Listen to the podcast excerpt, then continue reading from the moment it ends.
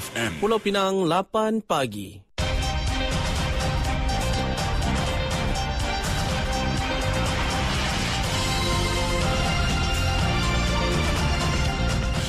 Warta Mutiara bersama-sama Alias Syed Rahim. Assalamualaikum, salam Malaysia Madani.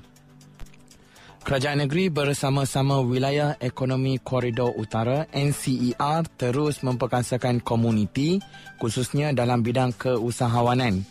Program Hari Terbuka Empower NCER bersama komuniti Sungai Aceh memberi peluang kepada usahawan untuk mendapat bimbingan daripada agensi seterusnya meluaskan pasaran produk dan jenama mereka.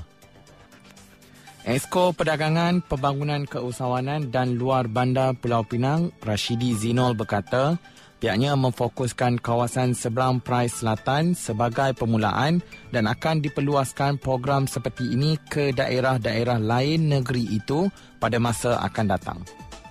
Hari ini ada yang dianjurkan oleh NCR program untuk membantu usahawan di kawasan sekitar SPS. Hari ini tumpuan kita sekitar SPS uh, yang mana program memperkenalkan usahawan dan membasarkan Uh, barang usahawan. Kerajaan negeri sendiri pun ada ada pasar usaha untuk pasaran di luar negeri bersama yang terbaru kita ada di Sabah. Dan apapun program sebegini perlu diperbanyakkan bersama dengan semua jabatan. Rashidi Zinol, Exco Perdagangan, Pembangunan Keusahawanan dan Luar Bandar. Usahawan di bawah bimbingan Empower NCER yang menyertai program itu turut memberikan respon positif. Rasa bangga sangatlah dengan syarikat NCR ni lah. Uh, tubuhkan untuk kami usahawan yang lebih berjaya lagi lah. Uh, yang di luar sana tu, yang lebih muda lah kan. Uh, join NCR. Dia akan bagi uh, kita ilmu untuk kita lebih berjaya lagi kita usahawan pada masa saya join uh, NCR tu sudah uh, level 3 consider sudah ada semua persiapan untuk jalankan perniagaan tapi dia macam stuck stagnant. So dia bagi coaching training 120 hours tu untuk to bring to next level. Dan lepas kita complete 120 jam tu dia bagi peralatan uh, untuk saya saya dapat peralatan untuk seal uh, saya punya uh, beverage tu. So itu membantu saya untuk macam upgradekan saya punya produk lah Nik Sarimah Din dan Karen Shankari anak perempuan Krishna Murti, usahawan bimbingan NCER. Program yang dijalankan semalam bertempat di Dewan Serbaguna MPKK Seri Ampangan Nibong Tebal. Cadangan projek asrama pekerja warga asing di Teluk Kumbar akan terus dibantah sehingga satu keputusan muktamad untuk membatalkannya dibuat oleh kerajaan negeri.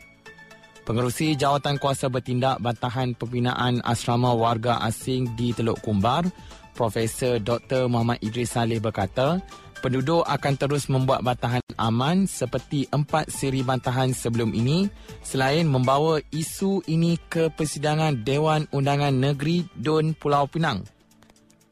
Menurutnya, selain itu, jalan terakhir yang akan dilakukan adalah dengan membawa isu tersebut ke mahkamah untuk diputuskan sekiranya kesemua usaha penduduk selama ini tidak berhasil.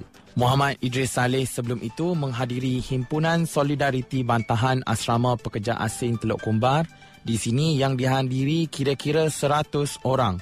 Beberapa memorandum berkaitan bantahan ini telah diserahkan kepada Perdana Menteri melalui Timbalan Ketua Menteri Satu Datuk Dr. Muhammad Abdul Hamid berhubung isu berkenaan untuk diambil tindakan.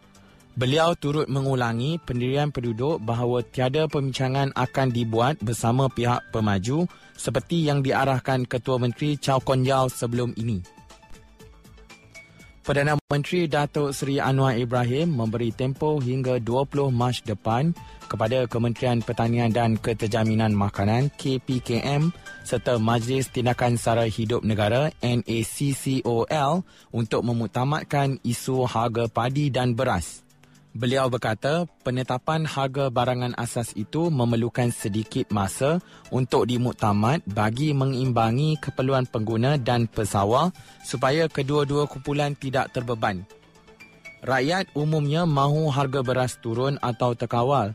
Pesawar mahu hasil mereka itu dinilai. Katanya pada majlis penutup program Madani Rakyat Zon Tengah di Kompleks Sukan Kuala Selangor semalam.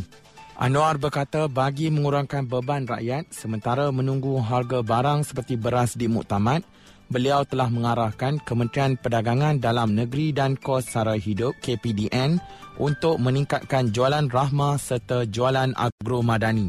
Perdana Menteri turut menjelaskan bahawa sebarang keputusan dasar yang dibuat oleh negara adalah untuk kepentingan Malaysia dan rakyat serta tidak dipengaruhi oleh mana-mana negara. Dari sungai hingga ke segara, Palestin pasti merdeka. Sekian Warta Mutiara, berita disunting alias Syirahim. Assalamualaikum, salam perpaduan dan salam Malaysia Madani.